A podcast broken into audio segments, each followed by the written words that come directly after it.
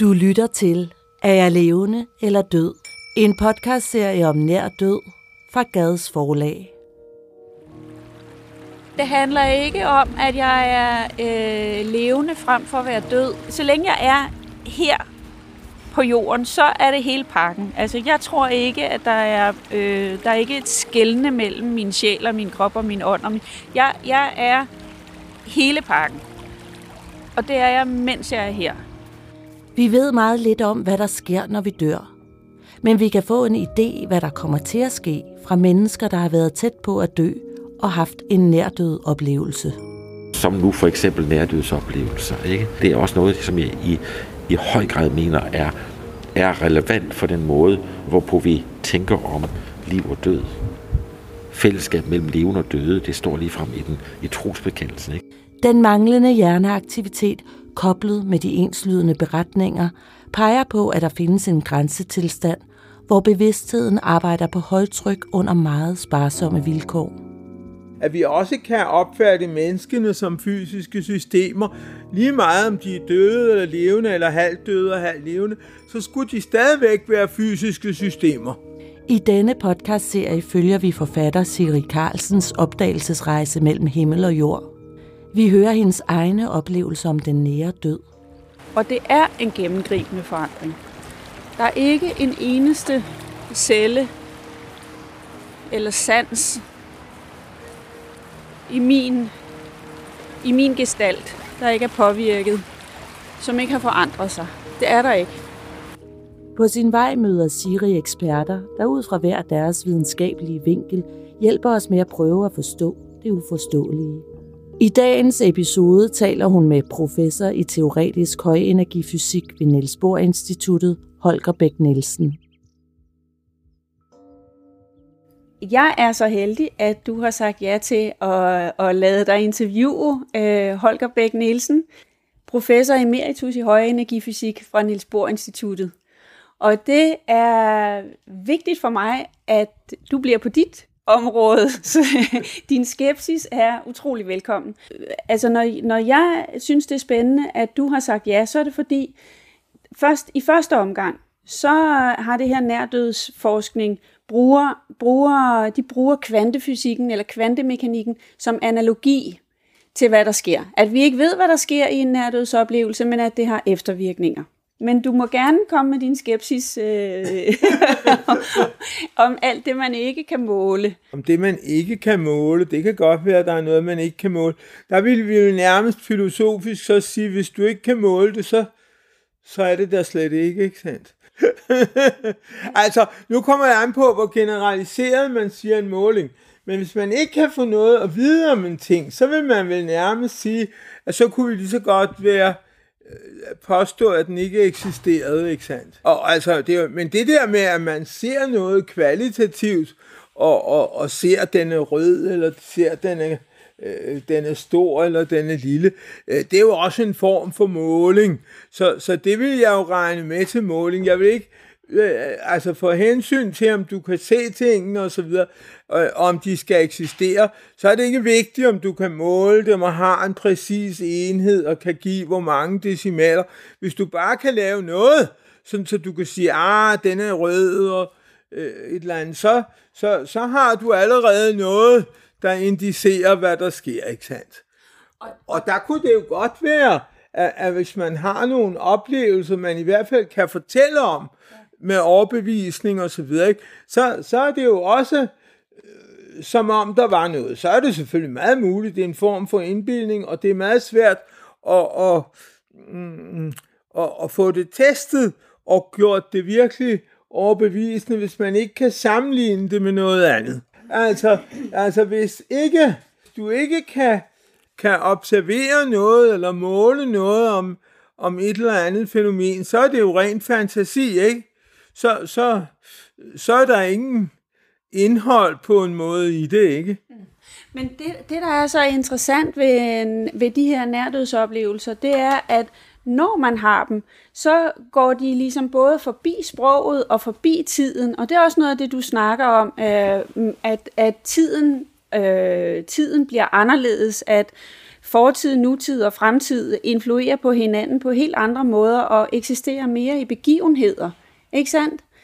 Jo, det er nu, du citerer du vist nærmest relativitetsteorien. Præcis. Men det er sådan i, i relativitetsteorien, at, at der kommer man til, at dette her begreb om samtidighed, og altså et bestemt tidspunkt, det er ikke øh, veldefineret.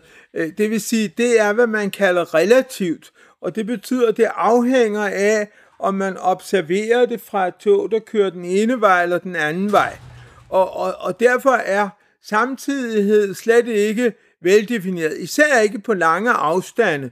Så derfor, hvis man spørger om, hvad der sker samtidig langt ude på en fjern stjerne eller galakse, så vil det øh, afhænge voldsomt af, øh, i hvilket system man spørger, i hvilket referencesystem, det vil sige med hvilken hastighed man normerer sit øh, samtidighedsbegreb. Derimod er i relativitetsteorien så begivenheder, når du både har et sted og en, et tidspunkt, så øh, siger vi, det er en begivenhed. Og sådan en begivenhed, den, er, den, den betragter man stadigvæk som en veldefineret ting i, i, i relativitetsteorien.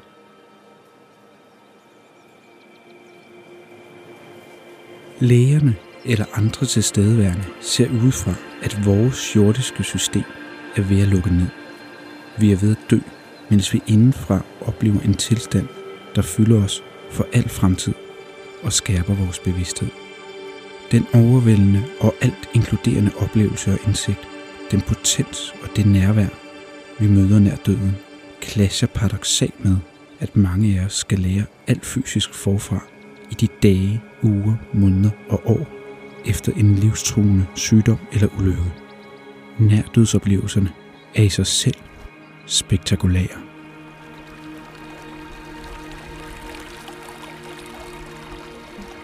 Jeg tror, at vores oplevelse her på jorden, vi er ligesom hver et filter. Og jeg tror, det er meningen, at vi, vi skal øh, filtrere nuancerne. Fordi på indre plan, eller, eller det absolute multidimensionale plan, som vi har oplevet, der er øh, kommunikation gnidningsfrit.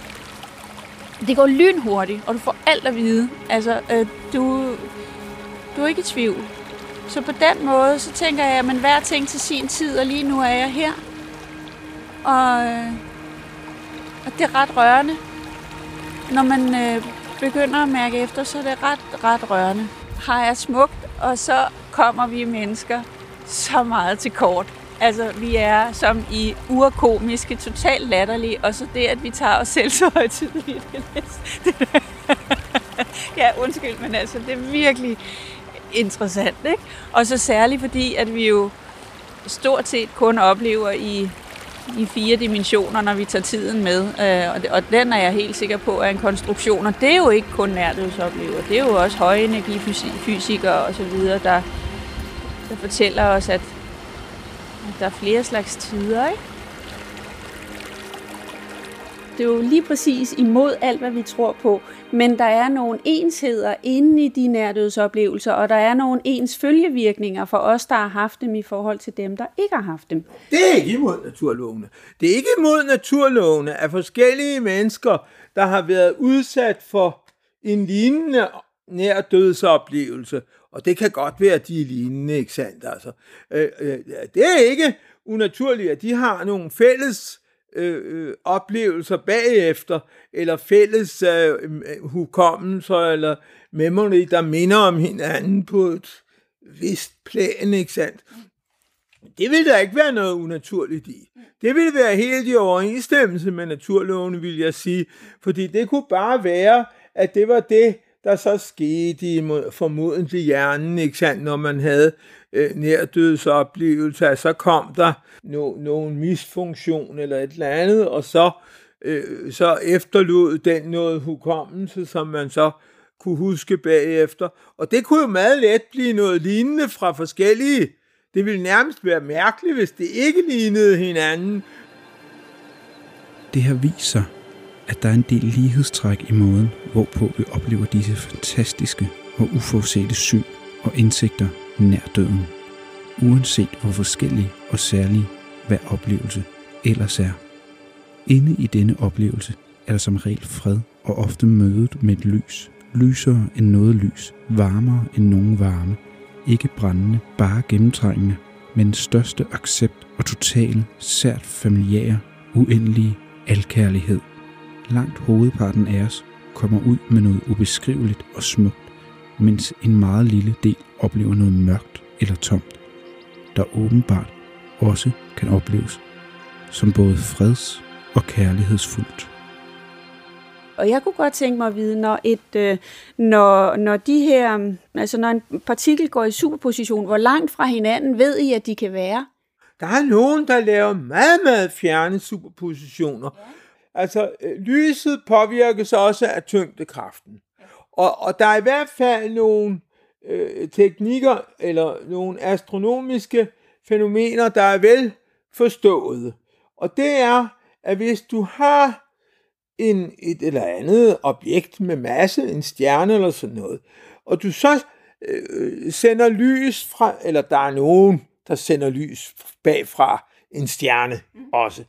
Øh, og så ser du lyset, noget af lyset kommer på den ene side, og noget kommer på den anden side, men hvis tyngdekraften er lige, øh, de kommer lige den rigtige vej, så kan du se den samme stjerne på to sider, så der kan der jo være ret langt imellem. Altså en, ja, en stjerne er jo ikke en lille ting. Fordi nogle af de her nærdødsoplevelser, der har mennesker, øh, dels har de selvfølgelig set sig selv oppefra og alt det her, som, som sker, men, for, men, men været på rejse undervejs og fortæller, at de har været i stuen øh, 3.000 km væk, og de har overhørt samtalen, og den kan verificeres. De, de har set, hvad tøj de har på, de har, de har hilst på deres nære i sofaen, altså langt væk fra den her komatilstand, de ligger i på hospitalet. Altså, kan de fortælle? Det er jo meget mystisk. Det er det, der er super mystisk. Hvis du kan komme med sådan nogle koincidensinformationer, det er jo måden, du får en, en, en ny viden på, ikke? Fordi ved at du laver en mystisk koincidens, så får du fundet ud af, at, at din gamle teori må være forkert. Fordi en, en, hvis for eksempel i dette tilfælde, den gamle teori vil være, at det her kan ikke lade sig gøre, fordi vi har sanser, der kun går ret lokalt, og vi har en god forståelse af menneskenes sanser.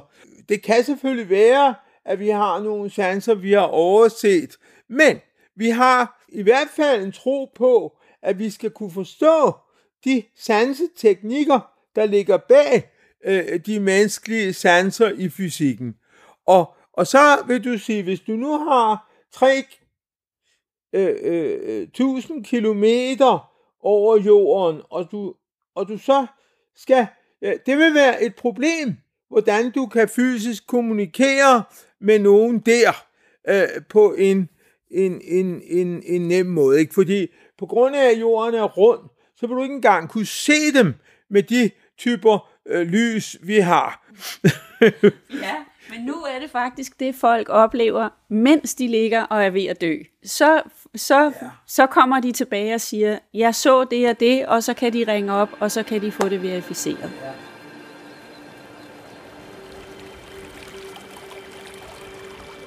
Der har også været noget frustration over, altså hvorfor har jeg ikke vidst, at nærdødsoplevelser kommer med eftervirkninger?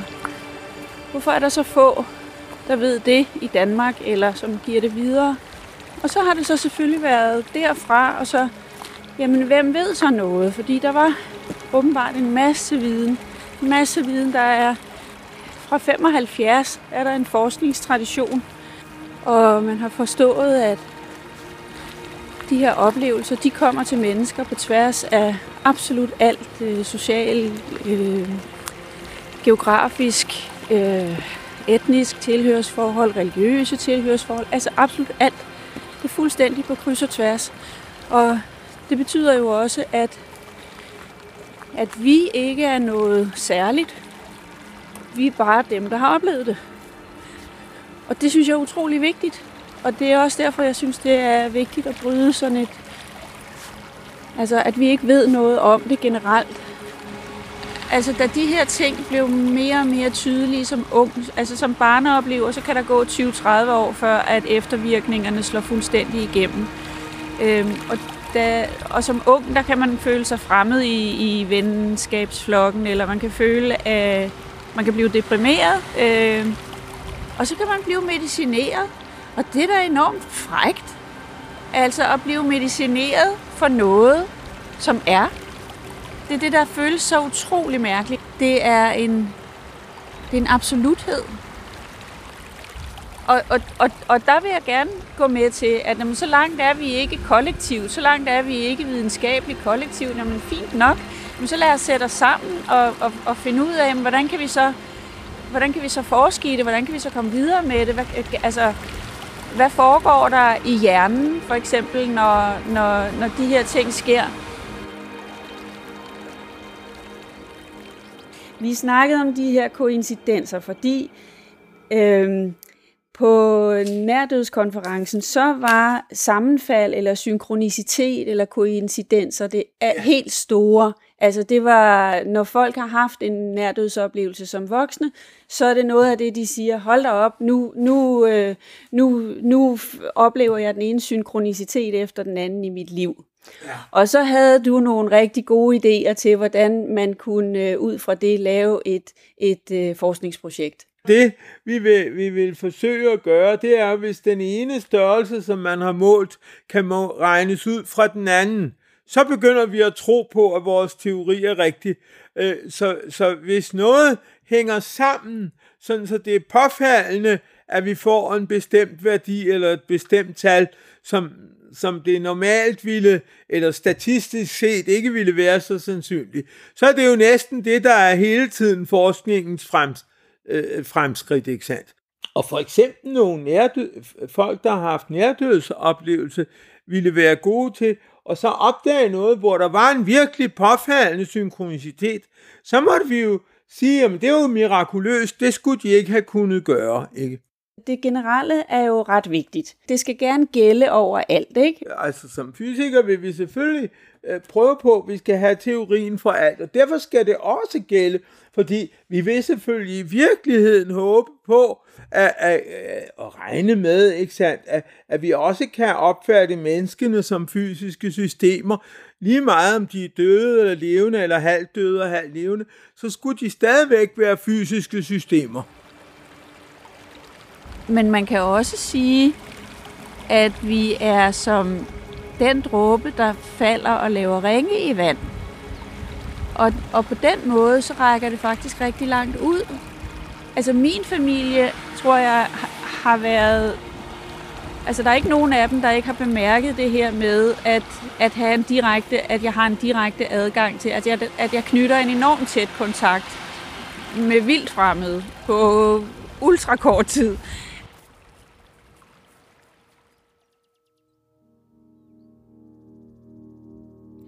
Du har lyttet til tredje afsnit af Er jeg levende eller død?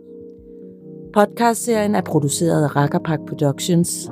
Tilrettelæggelse og oplæsning Dorte Palle. Optagelse og redigering Linda Nygaard. Oplæsning Lauke Hendriksen. Forfatter og fortæller Siri Carlsen. Bogen Nær død. En opdagelsesrejse i videnskab og liv udkommer på Gads forlag.